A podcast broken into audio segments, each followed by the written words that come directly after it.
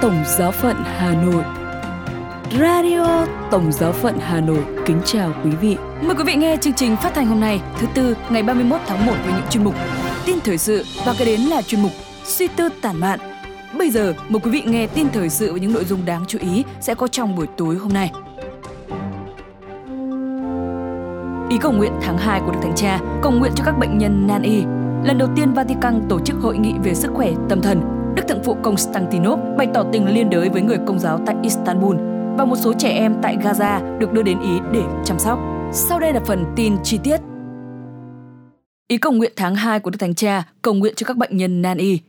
Ngày 30 tháng 1 năm 2024, trong video Ý cầu nguyện tháng 2, tháng cầu nguyện cho các bệnh nhân vào ngày 11, Đức Thánh Cha Francisco đã công bố ý cầu nguyện dành cho những người bệnh nan y và gia đình họ thông qua mạng lưới cầu nguyện toàn cầu của Ngài. Đức Thánh Cha Francisco giải thích rằng khi một số người nói về những căn bệnh nan y, họ thường nhầm lẫn hai từ không thể chữa khỏi và không thể chữa trị được, nhưng họ không giống nhau. Ngài nhấn mạnh, ngay cả khi có rất ít cơ hội chữa khỏi bệnh, mọi người bệnh đều có quyền được hỗ trợ về mặt y tế, tâm lý, tinh thần và con người. Ngài thừa nhận việc chữa lành không phải lúc nào cũng có thể thực hiện được, nhưng chúng ta luôn có thể chăm sóc người bệnh, vượt về họ. Suy tư về tầm quan trọng của việc chăm sóc giảm nhẹ, Đức Thánh Cha Francisco tái khẳng định rằng sự chăm sóc như vậy đảm bảo cho bệnh nhân không chỉ sự chăm sóc về mặt y tế mà còn cả sự trợ giúp về sự gần gũi của con người. Trong khi đó, khi nói về vai trò của gia đình, Ngài nhấn mạnh rằng những người đau khổ không nên bị bỏ rơi một mình trong những thời khắc khó khăn này. Vai trò của gia đình có tính quyết định, người thân cần được tiếp cận với các phương tiện thích hợp để cung cấp sự hỗ trợ thích hợp về thể chất, tinh thần và xã hội. Cuối cùng, Đức Thánh Cha Francisco xin mọi người cầu nguyện và cam kết để những người mắc bệnh nan y và gia đình họ luôn nhận được sự chăm sóc và hỗ trợ cần thiết về y tế và con người.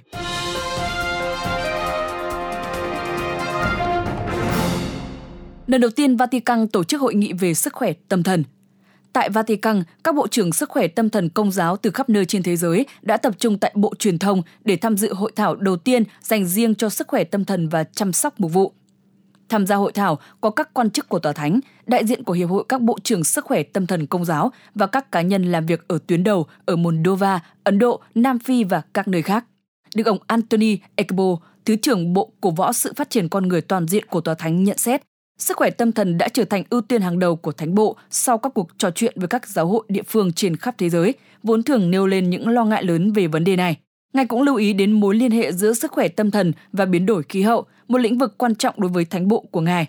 Những lo lắng và khó khăn cụ thể liên quan đến tình trạng khẩn cấp về khí hậu, Ngài nói, có thể làm trầm trọng thêm các vấn đề về sức khỏe tâm thần. Đức giám mục John Donnan của Hoa Kỳ thì nói, vai trò của giáo hội trong những trường hợp này không thể là chẩn đoán, kê đơn hay điều trị mà công việc phải được giao cho các chuyên gia.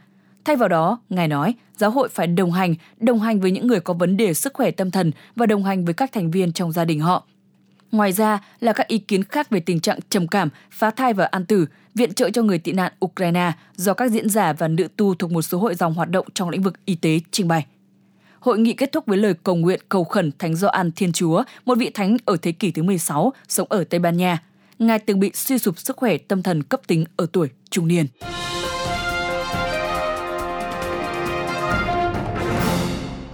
Thượng phụ Konstantinov bày tỏ tình liên đới với người công giáo tại Istanbul. Trong cuộc điện thoại với đại diện tông tòa của Istanbul, Đức Thượng phụ đại kết của Konstantinov bày tỏ sự gần gũi của ngài với những người công giáo ở Turkey bị ảnh hưởng bởi cuộc tấn công vào nhà thờ Thánh Mary Draperis ở Istanbul. Đức Thượng phụ bày tỏ lời chia buồn tới các gia đình của nạn nhân trong vụ tấn công – đồng thời tin tưởng vào cam kết của chính quyền trong việc điều tra kỹ lưỡng vụ việc và nhấn mạnh sự cần thiết phải ngăn chặn sự sợ hãi và phá vỡ sự chung sống hòa bình của các cộng đồng tôn giáo Turkey. Ít nhất 47 nghi phạm đã bị bắt giữ liên quan đến vụ tấn công do hai tay súng đeo mặt nạ thực hiện trong thánh lễ Chúa Nhật vừa qua. Hai trong số những nghi phạm bị bắt được cho là có liên kết với nhà nước Hồi giáo, nhóm được cho là đã nhận trách nhiệm về vụ nổ súng này. Tổng thống Thổ Nhĩ Kỳ Recep Tayyip Erdogan cho biết trong một video đăng trên mạng xã hội rằng tất cả lực lượng an ninh và nguồn lực đã được huy động trên khắp đất nước. Đức Thánh cha Francisco cũng lưu ý đến vụ tấn công trong buổi đọc kinh truyền tin tại quảng trường Thánh Phêrô. Ngài nói, tôi bày tỏ sự gần gũi của mình với cộng đồng Istanbul, nơi trong thánh lễ đã phải hứng chịu một cuộc tấn công vũ trang khiến một người chết và một số người bị thương.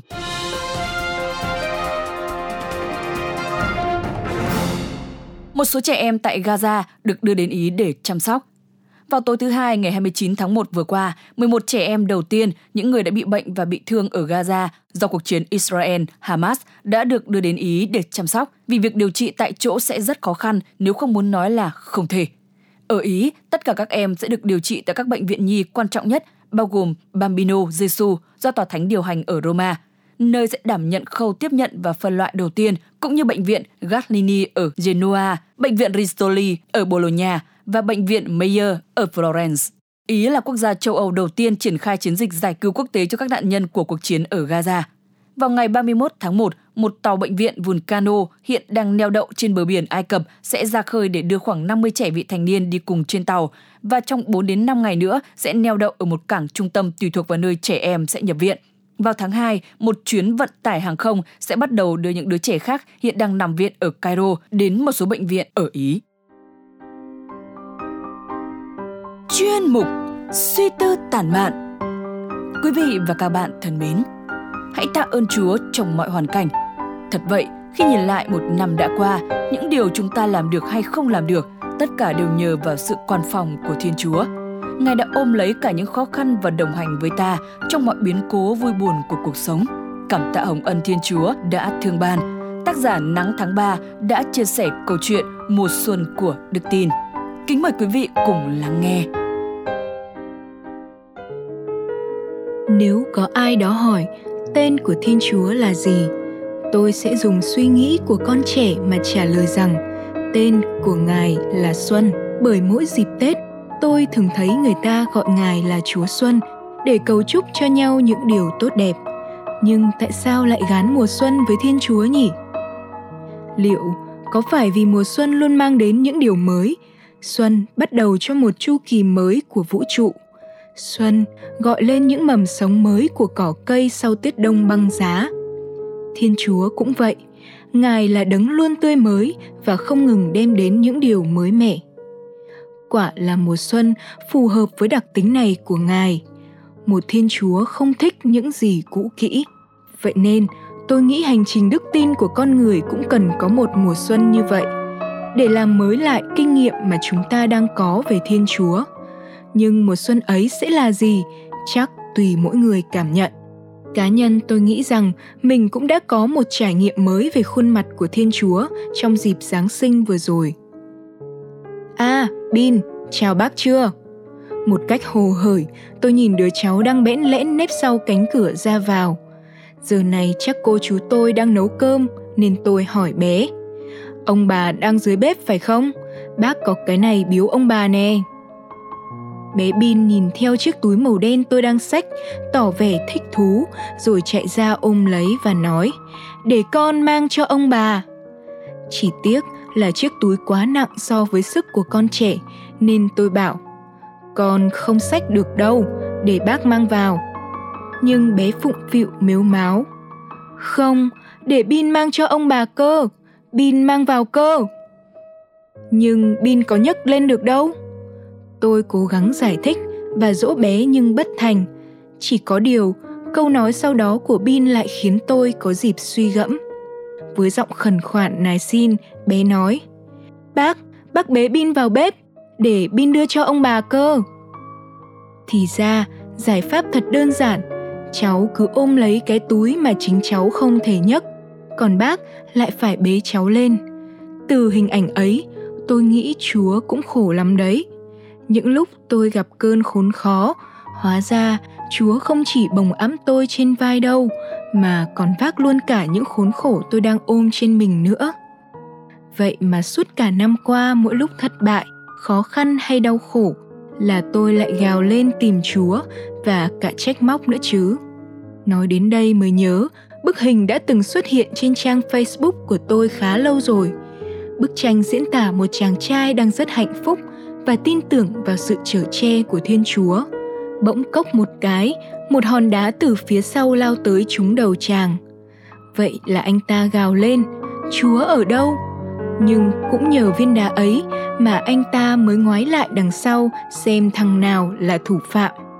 Và đây cũng là đoạn cao trào vì anh đã bật khóc khi thấy Chúa vẫn đang che chắn cho mình trước hàng ngàn những viên đá khác đang lao về phía anh Đúng là cuộc đời luôn cần những cục đá như vậy để biết quay đầu nhìn lại mà nhận ra Chúa vẫn ngay ở bên. Đúng là cuộc đời luôn cần những cục đá như vậy để biết quay đầu nhìn lại mà nhận ra Chúa vẫn ngay ở bên. Vậy nên, những thử thách trong một năm qua là cơ hội Chúa giúp tôi lớn lên trong chính những hiểu biết của tôi về Ngài. Để biết Chúa thực sự ở đâu và là ai đối với tôi, đó là cách Chúa làm mới lại kinh nghiệm đức tin của tôi. Đấy là những lúc đau khổ và thất bại, còn những lúc thành công thì sao?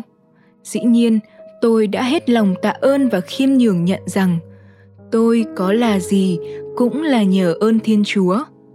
Ấy vậy mà cháy nhà mới ra mặt chuột.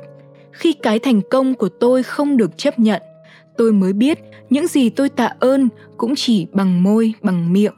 Bởi cảm xúc lúc ấy là buồn bã, thậm chí tức giận, khó chịu vì bị coi thường. À ha, hóa ra tôi vẫn xem những thành công là tự sức tôi đấy chứ. Nên mới có những cảm xúc tiêu cực như thế. Vậy là chúa phải tiếp tục tẩy rửa cho mới lại con mắt đức tin của tôi qua những điều trái ý xảy đến. Nhờ đó, tôi sẽ phải học để biết đặt những thành công dưới chân chúa mà thưa lên. Con là đầy tớ vô dụng.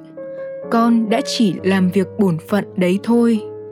Nhờ những kinh nghiệm đức tin này mà khi nhìn lại một năm đã qua tôi phải thừa nhận rằng chiếc túi cuộc đời tôi chẳng bao giờ là nhẹ nhàng cả. Nếu có thấy nhẹ là bởi chúa đã ôm trọn lấy tôi và cả chiếc túi ấy. Thế thì tôi có gì để mà tự hào, kiêu ngạo trước những thành công nhỉ? Hãy tạ ơn chúa thật lòng đi, và nếu có thấy chiếc túi cuộc đời mình sao mà nặng nề quá, thì cũng đừng lo sợ vất vả. Vì người phải mang lấy cái vất vả ấy lại là chúa bởi vì ngài đã ẵm tôi lên rồi Xin Chúa Xuân luôn làm mới kinh nghiệm đức tin của tôi, để mùa xuân luôn đến trên hành trình hiểu biết của tôi về một đấng luôn tươi mới.